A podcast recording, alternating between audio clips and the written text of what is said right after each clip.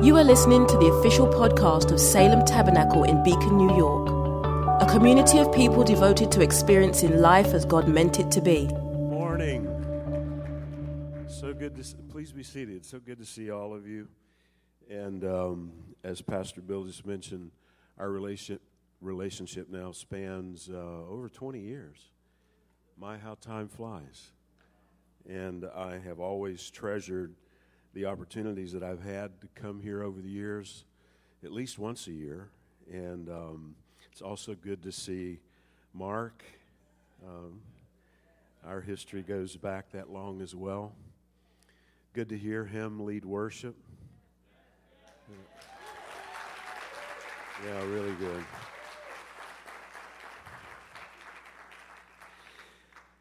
I uh, I want to mention to you before I get started this morning as well that uh, Pastor Bill and I talk on a regular basis.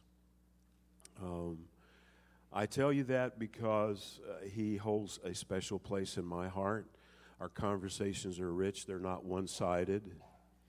I understand that wisdom is not proprietary, that it is not something that is just possessed by those who are considered to be the sages of our time. Uh, that wisdom is something that can be found in between. It can be found between in between the generations. And so I treasure that. In fact, he came to spend a few days with me just, uh, what, a couple of months ago, I guess it was. And uh, that's something that's happening uh, quite frequently now. There's somewhat of a shift in what we're doing. I'll continue to travel, but I feel like that in time that's going to become the exception and not the norm, because my heart has always been to engage with people in ministry and leadership, uh, to be an encouragement to them, and to be a sounding board to them. After forty-four years of doing this, I've, I feel like that I am legitimate in saying, as the insurance commercial, I, I know a thing or two because I've seen a thing or two. And so we've been actually hosting, and uh, I don't know whether you're aware of this or not, but uh, your monthly support is a part of what assists us in doing this. We've been hosting retreats where we bring pastors and leaders from all over the country. Uh, just this past um, month, we had a group. The youngest was uh, sixty years old, and the oldest was seventy-two. And uh, the intention for that particular retreat was to, uh, and I want you to understand that when we gather them together, it's not just so that they can hear me pontificate. Um, I, I open it up and give them an opportunity in a safe space to talk about where they are in their journey. And the emphasis in this one was to encourage them that you're you're not dead, so you're not done. I know that sounds crass, uh, because many of them are in transitional places. Uh, many of them are now transitioning out of their senior leader roles. Um, they're in the midst of that. Some of them Uh, they're in the wake of that, and uh, they're questioning uh, where they are and who they are and what they should be doing. And I, I think you probably understand the value of that now more than ever before. And so that's what we're committed to. This fall, we'll probably host about three of these retreats, uh, younger couples as well. So be in prayer for us. We appreciate you taking time to endure that advertisement that I just shared with you. Now, there was some discussion yesterday about my inability to be brief in preaching. And uh, it's probably based on all the visits that I've made over the last two decades here. I actually have that aptitude, as shocking as that may sound. I understand that verbosity does not necessarily equate to something that has any gravity to it whatsoever. You know, Abraham Lincoln's Gettysburg Address was only two hundred seventy-two words, and it took him two minutes to deliver it, but it lives now as one of the most pivotal and seminal uh, speeches that were that was ever given. I have more than two hundred seventy-two words today, and so I want to I want to try my best to get busy here. Um, I want you to know in the future that uh, I am capable of delivering a homily, a message that is about twenty minutes in length, because I've been doing it lately. That's shocking, isn't it? The days of miracles are not over. But at the encouragement of your dear pastor, I'm not going to do that today. I'd like for you, if you would, to turn to the gospel according to Isaiah. And I said that not just to be clever.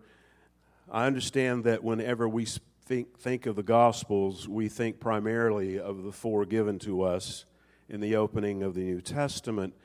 But I think that it's true that there's so much of the gospel that can be discovered in the New Testament that was concealed, that we refer to as the Old Testament, that will eventually be revealed in the New.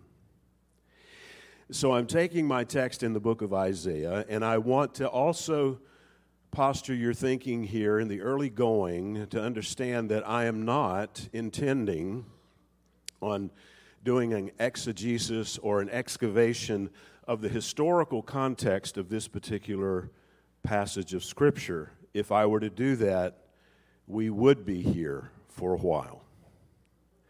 So I'm not going to talk about the historical context, even though in many ways it warrants that. You can do that for your homework. But I'm going after something here that I feel like that is particularly relevant to the times that we're in right now. I don't know about you, but I am wanting now more than ever before to have a, a relevant word, not just for the sake of relevancy, but a relevant word for God's people. Because in my experience, it seems that so many men who are capable communicators, competent communicators, are answering questions that nobody's asking. And I don't want to be guilty. I don't want to be found guilty of that. So in Isaiah chapter forty-five, verse three says, I will give you the treasures of darkness and the hoards in secret places, the hidden riches, that you may know that it is I, the Lord God of Israel, who call you by your name. In verse seven, I form the light and I create the darkness. I, I want to back up. I went straight for verse seven. Let's go back to verse five. I am the Lord, and there's no other. Besides me, there is no God. I equip you, though you do not know me, that people may know from the rising of the sun and from the west that there is none besides me. I am the Lord, and there is none other. I form light and create darkness. I form light and I create darkness. I make well-being, and I create calamity. Those statements are very counterintuitive, aren't they? I am the Lord who does all of these things. Now, we're going to take a look at the import of what this prophecy contains in a few minutes, but I, I want to just talk to you from my heart about a few things. I read the other day that the human head weighs between five and eleven pounds.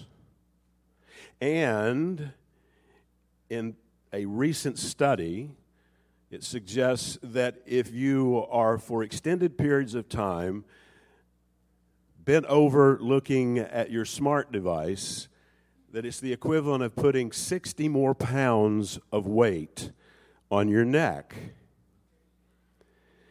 Now, some of you may find that to be rather incredulous, but maybe you're beginning to see that that could be very true. What I take away from that is looking up these days when most of our lives, both figuratively and literally, are spent looking down, requires an awareness of the negativity of gravity. the negativity of the gravity of the world that we're living. And the Bible has a lot to say about keeping our heads up. The psalmist David, uh, he clearly says in Psalm twenty-seven six, he says, "My head will be lifted up above my enemies. Above them, those are around me. Yes, O Lord, you are a shield about me, my glory, the one who lifts my head." And Jesus even says when calamitous things are on the horizon for his disciples, remember, he says in Luke's gospel, lift up your heads. There has to be an intentionality about it, right? Because of this gravity of neg- negativity that is airborne all about us. I, I just, I, I agree with the statement, this is not the end.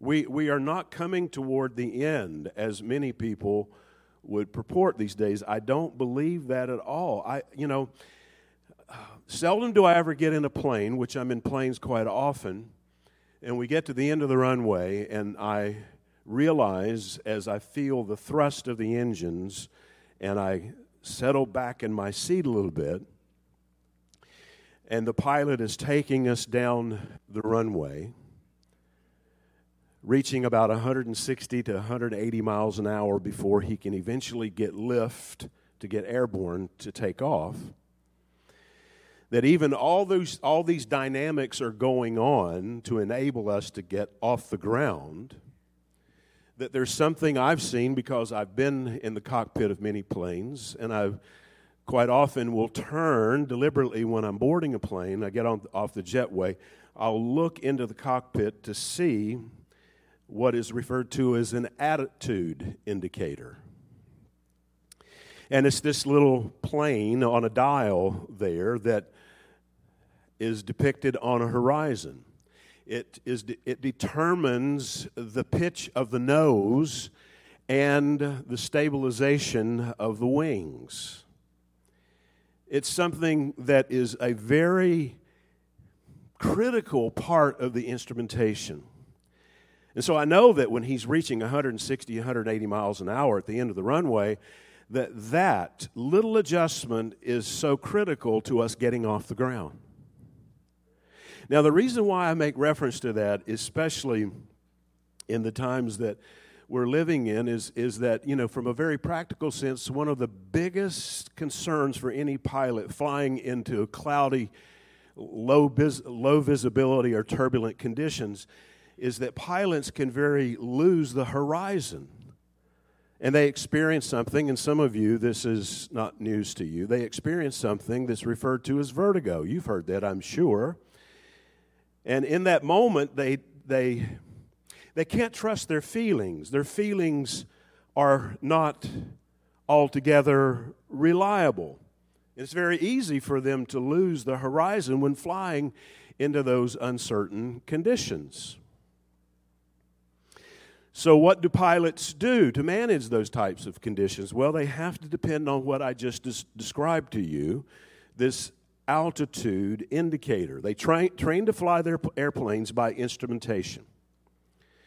Now, understand that in the early going here, this probably seems rather elementary, but that rating is called a flight rated, or I F R. I F R pilots understand their senses are not reliable. They know that, that they can lose the horizon. So no matter what their senses say, they have to, with intentionality, force themselves to depend upon the instrumentality that is saying something directly opposite of the way they feel or what they're perceiving. Isn't it true that what you focus on will always determine what you miss, and what you focus on will become bigger and bigger? I think this is an, a, a really a p- important analogy for where we are right now as a culture. Some of you remember back in July of nineteen ninety-nine, John F. Kennedy Junior was flying a small plane, and he was an in- inexperienced pilot. He was on his way to Martha's Vineyard for a family wedding there, and he crashed into the ocean. Uh, he was flying at night with almost no visibility, and the vist- investigators, I, I was reading this yesterday again, the investigators believe that Kennedy had an attack of what's called black hole vertigo. That sounds pretty serious, doesn't it? Black hole vertigo. When your sensors are saying one thing and your instruments are saying something else, and a pilot is literally in the grip of this vertigo, and he can't tell whether he's banking or flying, whether he's flying up or down. And John F. Kennedy Junior actually thought, as he is taking a nosedive, forty-seven hundred feet per minute toward the ocean, he thinks he's flying level. It was tragedy, of course. And the reason why I make reference to that is that it appears that the trajectory of the world at this point has changed our view of the future from a promise to a threat. The dominant narrative of what the future holds can easily suck you into this vortex of vertigo or futility that I'm finding many people are buying into. But I came to announce to you without fear of contradiction whatsoever that the future's not ours. The future belongs to God.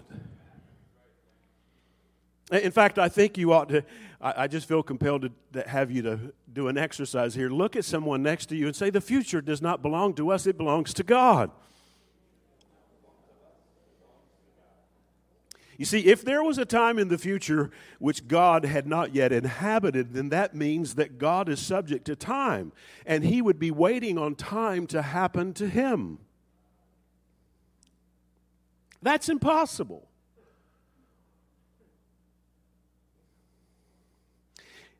If God were subject to time, then He would have time would of necessity be superior to God, and God would not be God.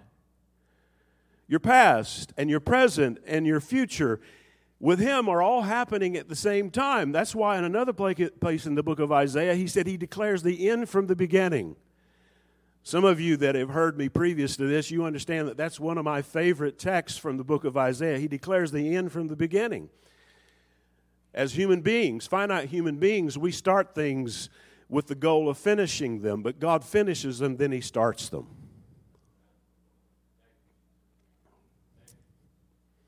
Thank you. God has already lived our future. He's seen where we are. He's seen where we've been. He knows where we're going. The fatalism that seems to be, be, be so thick in the air these days was handled at the cross. When He said it is finished, it implied far more than we could ever fathom. I don't know about you, especially as I grow older, but I the, these feelings of fatalism that are is such an airborne disease that is trying to kill our will to possibilities, dragging our imaginations down. I just cannot. I'm not in denial. I just cannot buy into that, especially when I look into the faces of my grandchildren.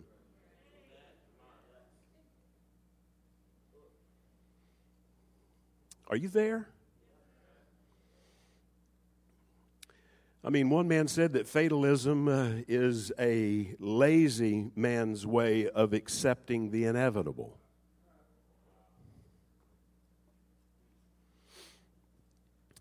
Your mind is either your enemy or your friend. And I tell you, this is no time to lose your mind.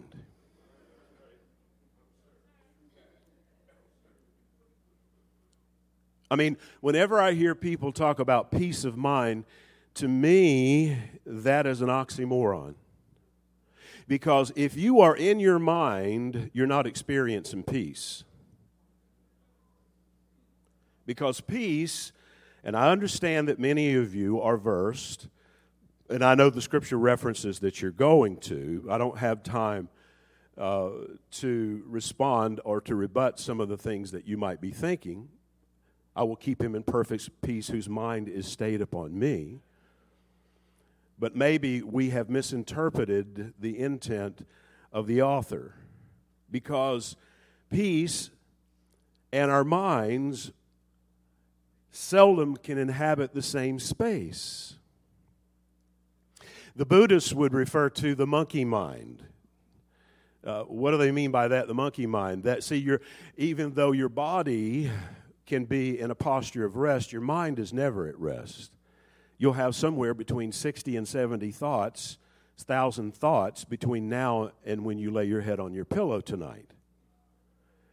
And so this monkey mind, to me, depicts how that there's these thoughts that are swinging from one branch to the other in constant chatter. And it's exacerbated, isn't it, by the talking heads that we subject ourselves to. So again, when you, when you're in your mind, you're hardly ever at peace, and when you're not at peace, you're probably only in your mind. I um,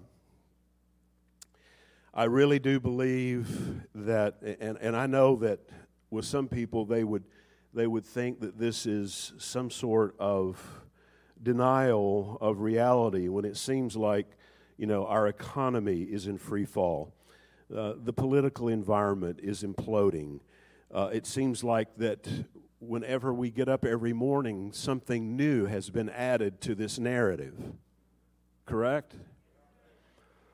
And to talk in these terms might seem like just total denial to some people, but you do understand that your mind loves to rehearse its fears, both real and imaginary. Your mind recalls hurtful things that have happened in the past. Your mind creates disastrous what-if scenarios of the future. When peace is a person, it's understanding uh, his pervasive pref- pref- his pervasive presence. If I were to ask you this morning, do you believe in God? I would get, you know, a unanimous yes, you do believe in God. But the truth is, you, you believe your beliefs about God. You don't believe God. And there's a vast difference. You know, when we can't find an explanation, we usually, our default setting is an accusation. God is not under any obligation to dispel all the mystery that we might be wrestling with. For years, I subscribed to the to the idea because of the culture that I came up in, especially in the early years of my spiritual formation. I subscribed to the idea that the opposite of faith was doubt. I've since come to believe that the opposite of faith is not necessarily doubt, but is certainty. And I know, again, it seems illogical to most of you, but if you are experiencing a great deal of uncertainty right now, then you're getting an upgrade in the curriculum of faith.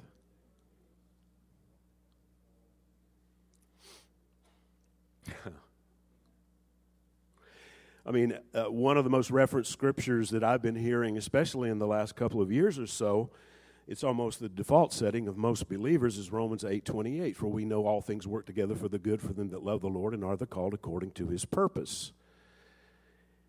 And I get that because the inference is, is that God is in control in the way that we perceive him to be in control. It's important, though, to take that soundbite in its in its broader context and go back at least to verse fifteen when Paul says, for I consider not the sufferings of this present time to be worthy of the glory that is to be revealed, to be compared to the glory that is to be revealed. I mean, that gives you a total different understanding and interpretation, doesn't it, verse twenty-eight? Because he goes from there into talking about all of creation. I mean, he talks in very Uh, graphic terms about all of creation is groaning and in travail, and we are groaning within ourselves in earnest expectation of the manifestation, not of the Son of God, but of the sons of God. It's like we hear so many people refer to these as being apocalyptic times, and I know this is nothing new to most of you, but, you know, sometimes I, I really get peeved at the misuse of the word apocalyptic. Even in the movie industry, when we hear the word, this movie is an has an apocalyptic theme to it, we, it, it creates this foreboding feeling that there's something out there on the horizon, cat- cataclysmic in nature, that we are all hurling toward, that is signaling the end of the world as we know it. And the word apocalyptic has never meant that. It has always had the connotation of an unveiling. And we certainly are living in a time of unveiling and self-discovery and God discovery. We're dealing with what a lot of the theologians refer to consistently that has to do with this concept of theodicy. We come to all these ridiculous conclusions about the nature and intention of God when things don't happen the way that we thought that they should happen. And most of the time, if you're experiencing disappointment right now, disapp- I mean, if you're harboring and you're unwilling to give voice to it, you're harboring disappointment in God. Your disappointment in, is not in God. Your disappointment is in your expectations of Him. This has been consistent with humanity since the beginning. I thought surely it would be this way. And so what you're learning to do is to learn, uh, you're learning to navigate the dark. And what you're What, what I want to encourage you with here is that you're going to make discoveries in the dark that you could have never found in the light. There will be riches. They're waiting there. They're concealed there. Because the word together that he uses in eight twenty-eight is the word synergy. Our, our, our English word synergy. And it has to do with, under, please hear this, it has to do with understanding how things fit together that seem to be incongruent with one another. Most of what is happening right now in this particular country, or globally for that matter, is totally incongruent with what we hold to be true in Scripture. I mean, how many of you know what it's like? I mean, you, you understand the frustrating frustration of putting together, because that's what the word synergy means, together. Putting together a puzzle that's way above your pay grade. Anybody? I mean, you know what it's like. You, you're walking through the store, minding your business, and, and you see a puzzle there. A puzzle box is what you see. And the puzzle box depicts, you know, this beautiful landscape or whatever. It's glossy and full color. And out of impulse, you buy it, forgetting that when you get this three thousand piece puzzle home, and you pull the cellophane away, and you open the box, and you look inside at the contents, how disheveled they are, and now you're in this painful, tedious process of trying to understand what fits where. I don't have the grace for any of that, by the way. Never have.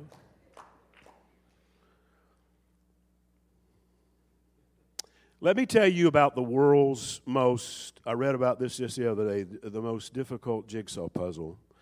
It was designed by a Japanese manufacturer. It only cost thirty bucks. It isn't difficult because it has so many pieces. It only has a thousand pieces. And that pales in comparison to the world's largest monster puzzle, which is five hundred fifty-one thousand pieces. Can you imagine? So why is it so difficult? The puzzle is difficult because it consists of one single color, black. Another reason why it's difficult is because it requires the nimblest of hands because the pieces are almost micro pieces. One master worker of puzzles, an expert, said it took him seventeen months to complete just half of the puzzle. He came away saying that it was the devil incarnate.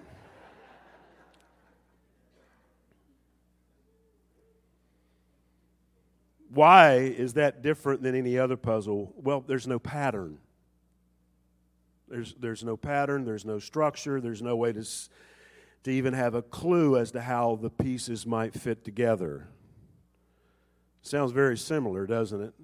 to where maybe many of you are right now, where I seem to be most, most of the, these days.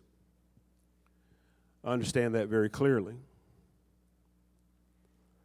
But what does that have to do with the text that we just read to you? Because he talks about, what I wanted to really get to is what he talks about in verse three, the treasures that are hidden in the darkness.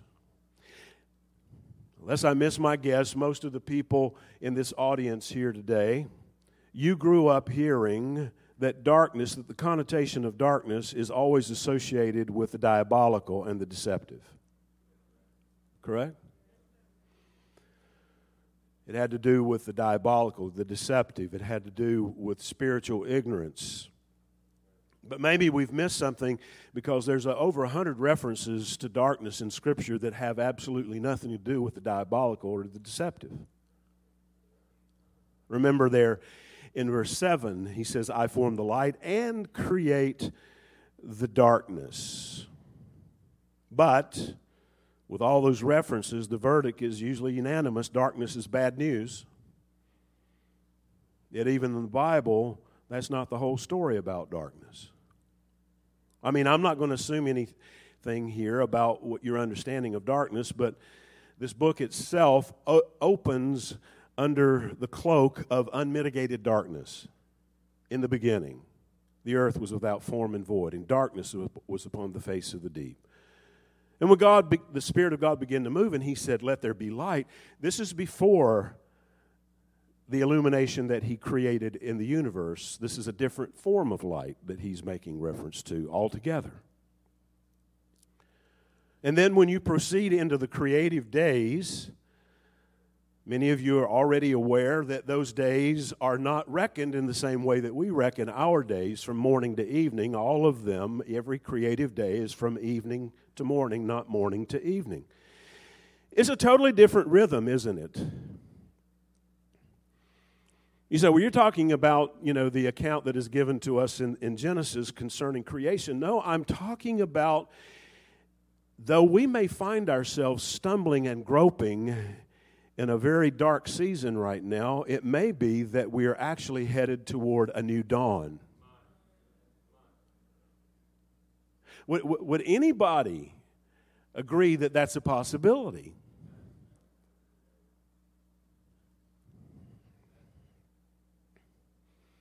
So in the Genesis, the day doesn't start with the sunrise, it starts with the sunset. It's in the dark nights that the new dawns are found, where many of you are right now. And, and I do believe, without question, that all spiritual progress takes us not in the direction of knowing, but not knowing. What was it, Bonaventure or somebody of that caliber that made the statement? He says, when you get to the end of what you know, that's where you're going to find God. You don't seem to be very encouraged by that statement. Spiritual progress takes us not in the direction of knowing, but in the direction of not knowing. Spiritual progress, to me, this is what it looks like. First knowing, then not knowing, then a new knowing. Walter Brueggemann would talk about in his commentary of the Psalms that the Psalms can basically be categorized in this manner, that there's an orientation, a disorientation, and a reorientation, or order, disorder, and reorder. And we're in that parentheses. We're in the middle. We're in that transitional place, I believe, right now with all of my heart, where it's disorienting, where it's disorder. And many people are languishing under uh, really a condition called nostalgia. I mean, how many times have, do I hear people say, you know, when when are we going to return to normal? And I just I just don't think that it's going to be a factory reset at all. I really don't. It would really be doing a disservice to us if there was some sort of proverbial factory reset.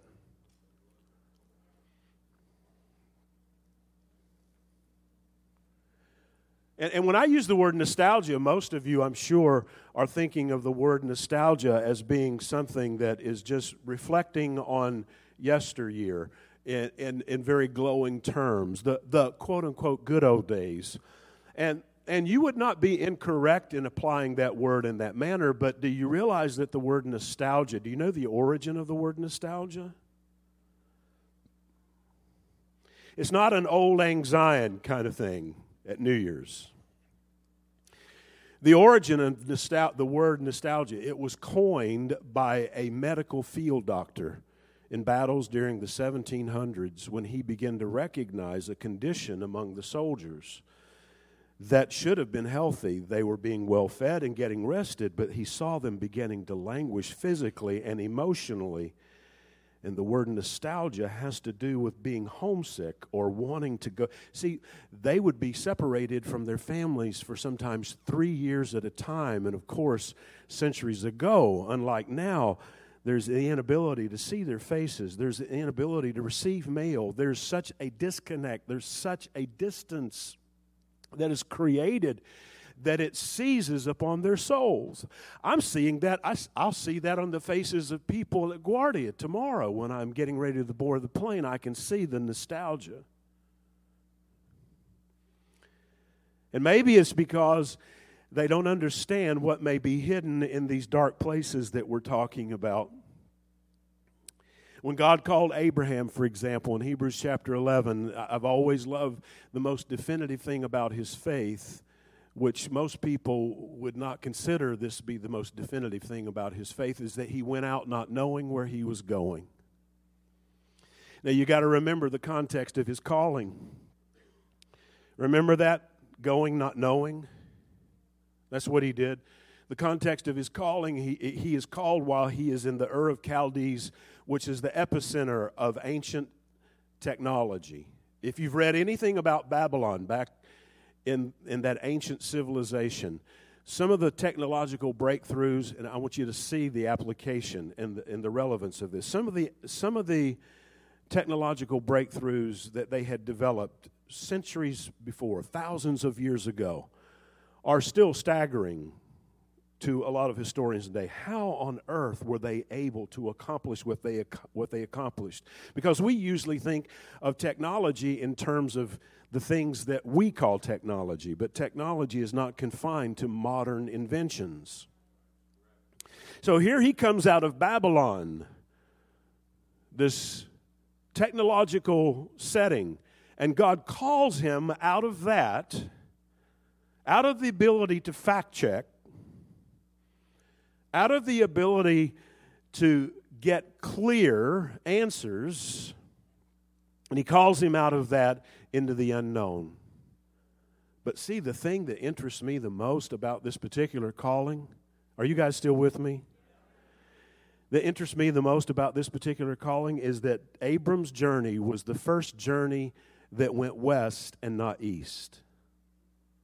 Every other journey prior to that, when men set out, they were going toward the rising of the sun and not the setting of the sun. They were not walking toward the rising of the sun, the light, the new dawn. They were walking in the opposite direction. That's what Abram is doing. And this represents to me a very significant shift, moving him in the opposite direction of the light of the sun. If we're walking by faith and walking in the steps of, of Abram, then maybe we ourselves are doing the same thing. We're walking away from uh, the technology that we have known into something that is entirely new. Man, if the church is ever needed, as uh, Brueggemann talks about, a prophetic imagination, it needs it now. Most of, most of what we uh, have interpreted, even from the Old Testament prophets, has had an extremely negative tone to it, when in reality, the prophets of the Old Testament were inviting the exiles and those coming out of exile. They were inviting them to expand their imagination and to see something different than their present condition. If we've ever needed a prophetic voice like that, we need it now. So much of what I hear lacks, really lacks imagination. It's just repeating the same. It's just falling into the rhythm of the talking heads and nihilistic attitude that will inevitably cause you to go into a nosedive.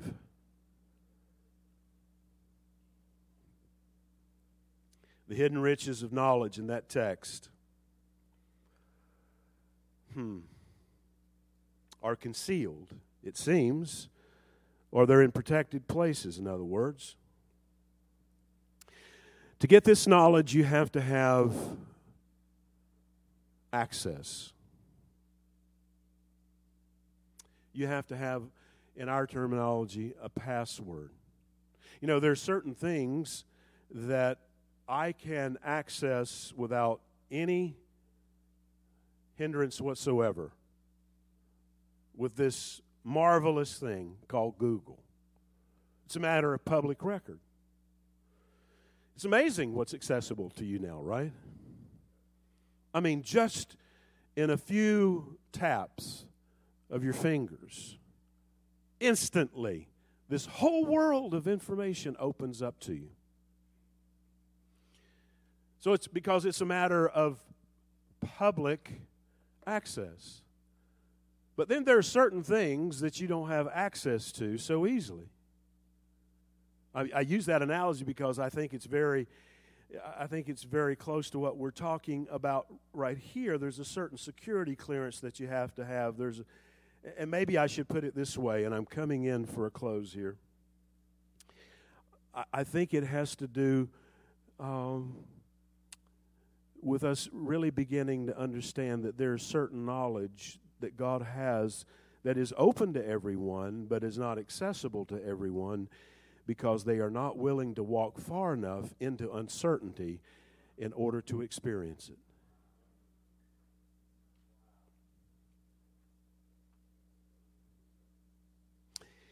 I, you know, I don't mean mean that for, you know, because God is not, God is forever inclusive. He's not exclusive. He, the, you know, yeah, I, I told the men the other day, the only people that Jesus ever excluded were the people that were excluding.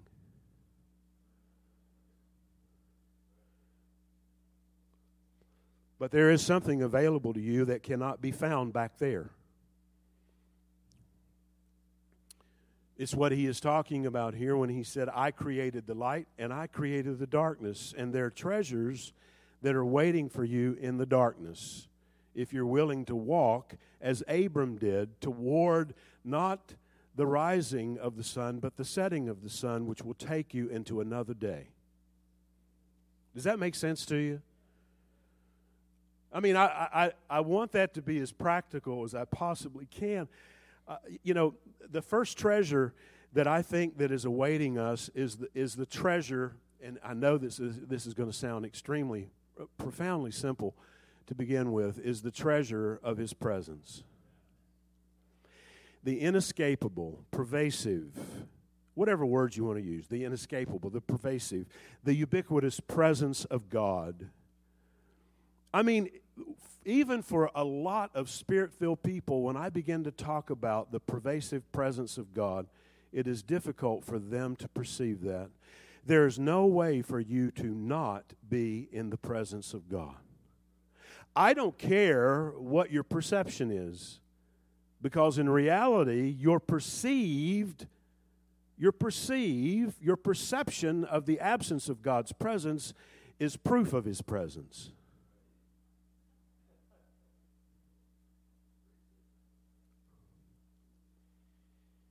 I mean, David understood this. I mean, he had an awakening in Psalm one thirty-nine, one of my favorite psalms of all, all time.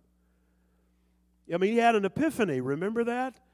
In Psalm one thirty-nine, he is just, he's ruminating, and we have the opportunity to read a page from his journal, as we do on so many of the Psalms. We're reading a page of his journal, and he is sitting there, and he says, you know, it occurs to me that you know my thoughts before I have them.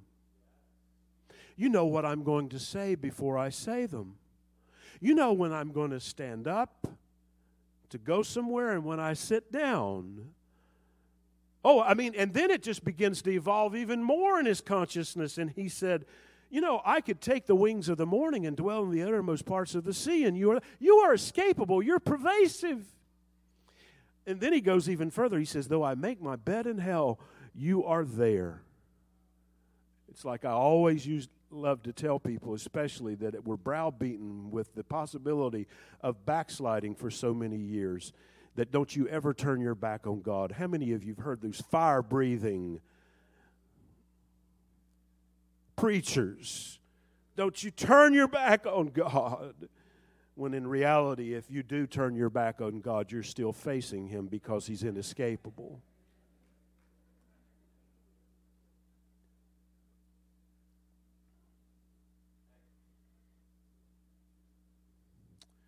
Whenever we look at the the the, the uh, dedication of Solomon's temple, that's just one example of many, but when you look at the dedication of Solomon's temple, the glory of God, the kabod, the palpable presence of God appears, so much so that the priests are unable to stand. You remember it in First Kings five? And Solomon would stand up and he said, God, this God dwells in thick darkness. This God dwells in thick darkness. So maybe one of the treasures of the darkness is, an, is, is a new sensory experience of His presence. I appreciate what we experienced earlier, but I'm beginning to understand that there is something to be experienced in the darkness that I've never experienced before. I had this experience several years ago. Have I already gone over time? Oh, I haven't? Okay. I woke up at three o'clock in the morning.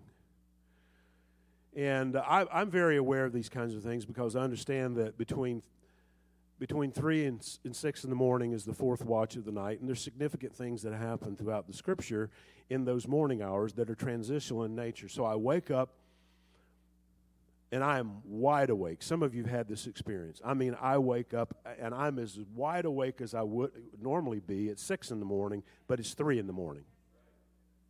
So you know what I'm talking about?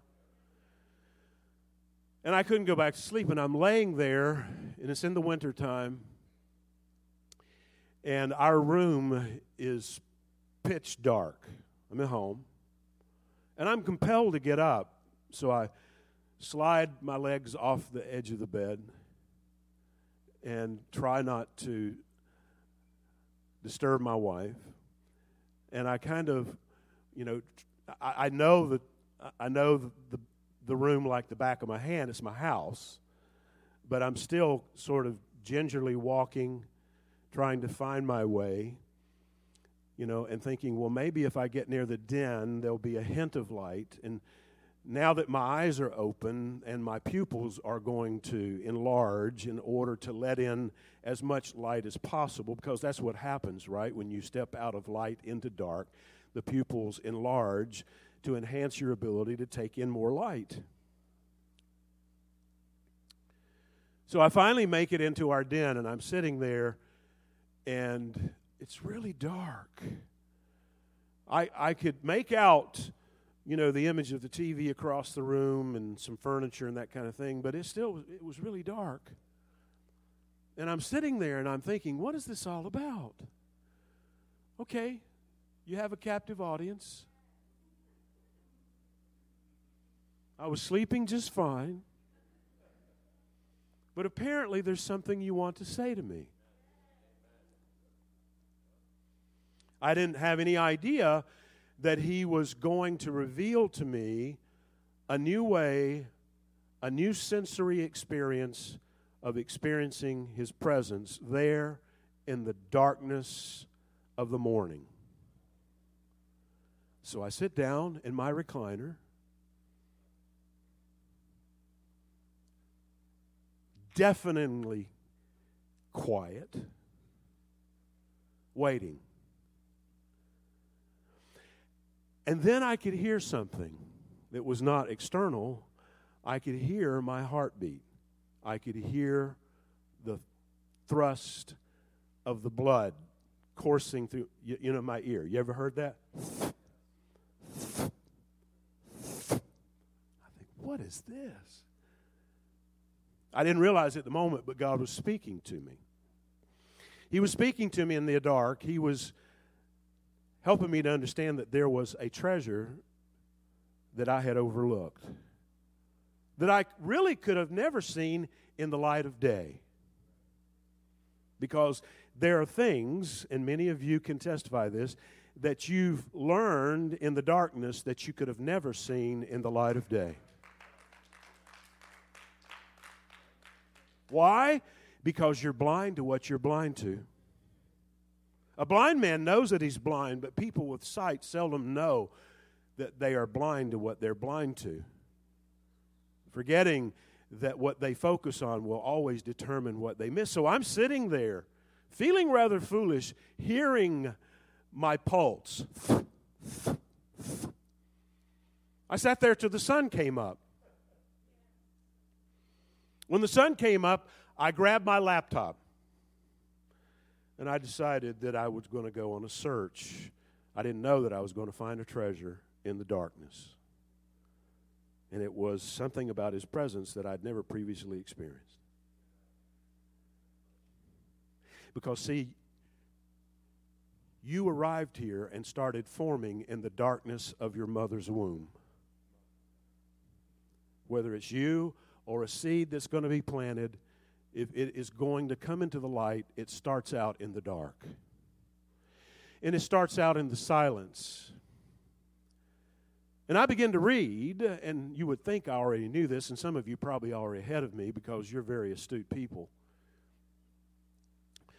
I begin to discover that in vitro, during the time of gestation, that the first sound that a baby hears is the it's on mother's heart, and that the heartbeat comes before brain activity with the infant.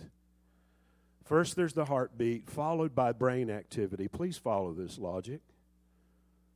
And so for nine months floating in that amniotic fluid, all it can hear is the resonation between its own heart and the heart of its mother. Until the time comes for delivery, and it's forced out of that world into a totally new realm, polluted with light. I've been there on three occasions. I have three sons, and I stood there and watched this marvel as they emerge from their mother's body and they come into, some of you know what it's like. You've stood there with your wives and these bright lights, and their eyes are squinting. And do you know what I discovered? I discovered that in that moment when they emerge into this realm, into this, into this reality, that the brain actually turns the volume down of the heart so that it is able to navigate this world of light and sound. But prior to that, while it's in conception, the volume is turned up where all it can hear is that rhythmic heartbeat of its mother and its own. What did I take away from that? Remember what I said earlier to you, that the perceived absence of God's presence is actually proof of His presence. And maybe right now we are learning how to hear and to resonate with the heart of God because we can't see or hear anything else. One more treasure. I had three that I was going to share with you. But one more treasure, I believe, that awaits us in the darkness that we are find ourselves in right now, walking in right now. And I don't. I know I don't have to elaborate. I mean, I, listen, I, I'm in a different phase in life right now, and I've never seen times as dark as they are right now, on so many different levels, in so many different ways. One of the treasures I believe that awaits us in the darkness is new experiences of deliverance. And I don't mean for that just to sound patently Pentecostal. New experiences of deliverance, because most of the time those deliverances do not come packaged in the way that we thought they would. A lot of times it's not a, about a deliverance out of something, but a deliverance through something. It's beginning to understand, you know, why am I, you know, instead of this constant mantra, why am I going through this, but what am I going to get out of this? Am I going to groan through it? Am I going to grow through it? That kind of thing. Because whenever we get to the deliverance of the children of Israel, on, they came out under the cover of darkness in Passover, but when they make it to the Red Sea, it's still a very dark environment they're in as they are being pursued by Pharaoh that is trying to take them back into captivity. And you remember the story as Moses is standing there on the rock and he says, "Fear not, stand still and see the salvation of the Lord." And you got to remember that he has led them into a box canyon that has these high walls on either side, so that you can't go to the right, you can't go to the left, and you certainly can't turn around and go back because Pharaoh was in hot pursuit. So here he has millions of people that are pressed into this situation where the walls are coming in on them, and there's something pursuing them from them, them from behind. And now they are at the waters of the Red Sea, and Moses has the audacity to stand up and say something that could not be heard by, by maybe just a few hundred of the people that he had led out. "Fear not, stand still and see the salvation of the Lord." By the time that rippled back to the people that were at the back of the encampment, imagine their response, because they are not up there in that power moment, in that moment where all the energy was, where Moses was trying to mobilize the people to go forward. They're back here where all they can hear is the pounding of Pharaoh's chariots, their horses. They can hear that.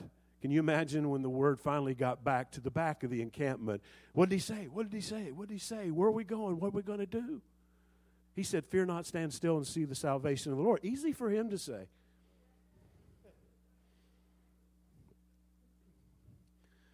Don't have time to go to the Exodus account and talk to you about that, but if you look at it very closely, I mean, it is, it is a, it's a passage that has, it's a text that has so much texture to it. I mean, it's in high definition and surround sound. You see the darkness. You see the trouble. You see the imminent danger. All of that is coming into play. But what they don't even realize in the deliverance that they're getting ready to experience, that figuratively speaking, God has led them into this narrow place, pushing them toward the breaking of the water with all this pressure behind them and on either side of them.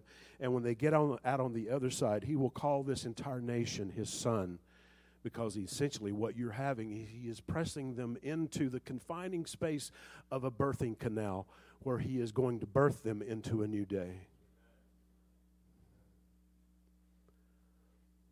We don't usually perceive things that way, do we? But see, the presence of God is in that, especially when the intensity, like the birth pangs, they increase with frequency and intensity. It's really pushing us into a new place.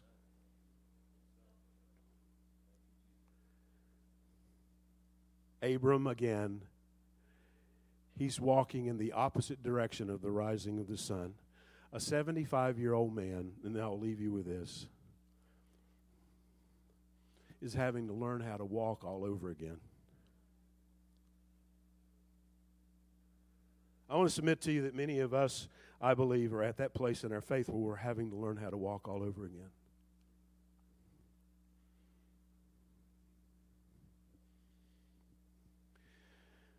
I'm reminded of that when I watch little toddlers. You know, it's isn't it fun to watch them?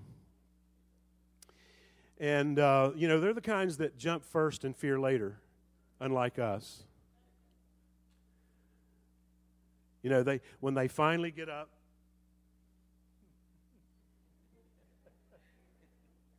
well, that's somewhat descriptive of me in the mornings.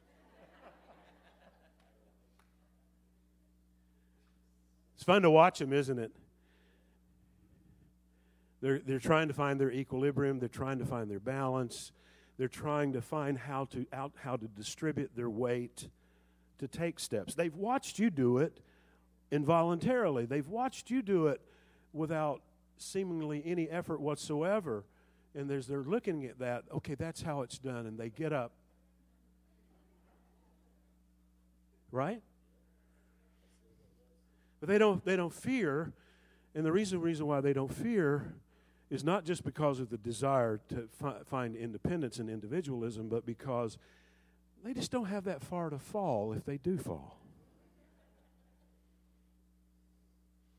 And when you're learning how to walk all over again, you have a greater fear of making mistakes. And the fear of making a mistake is worse than the mistake itself.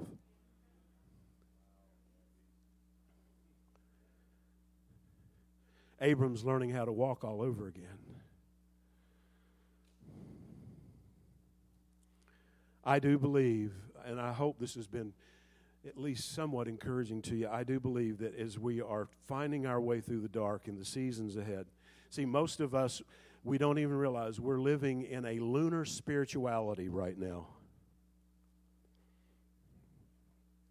A lunar spirituality. When you walk out tonight, even you may have checked to see on your weather app what phase the moon's going to be in. But see, when I walk out of here today and I look up, the sun is pretty much the same no matter where it is in the sky.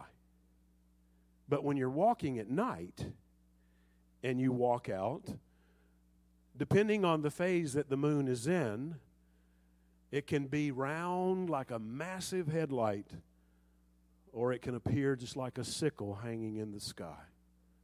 It can be waxing and waning. You don't know, do you? Unless you have looked at what predicts it will be. It controls the tides. It even controls when the moon is full. You, you notice the, the, the behavior of people is different. You notice that that's when babies are born more. There's this gravitational pull. The point that I'm making to you is that I would rather walk in the light of the sun, but it seems like right now I'm having to learn how to walk in lunar spirituality, in the phases and the changes of the moon, walking in the dark. But my encouragement ta- taken from, from Isaiah is that there are treasures awaiting me. The treasures of his presence, the treasures of new experiences of deliverance, the treasures of him revealing himself to me in ways that are astonishing, that call, that challenges my beliefs about God, that causes me to realize I've been saying for a long time, I believe God, when in reality I was just believing my beliefs about him. The challenges of coming to the end of what I have known and learning to embrace and living in mystery, because really mystery, in my opinion, is the only antidote, antidote to the mundane and monotonous things in life.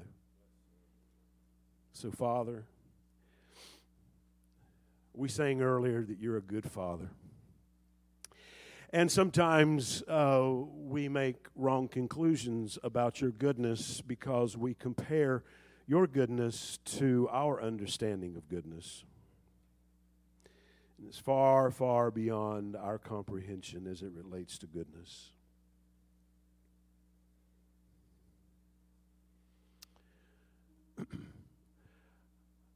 I ask for people right now that are walking through very dark seasons as it relates to their marriage, as it relates to um, the sustainability of their career.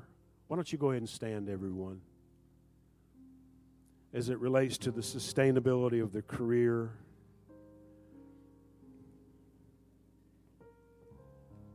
For people here this morning who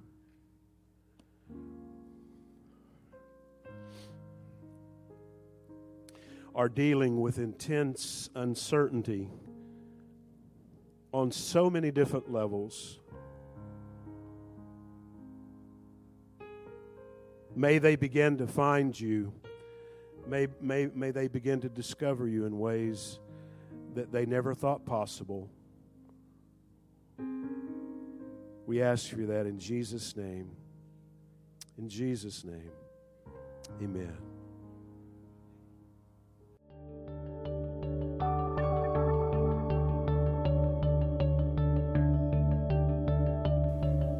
Thanks for listening to the Salem Tabernacle podcast.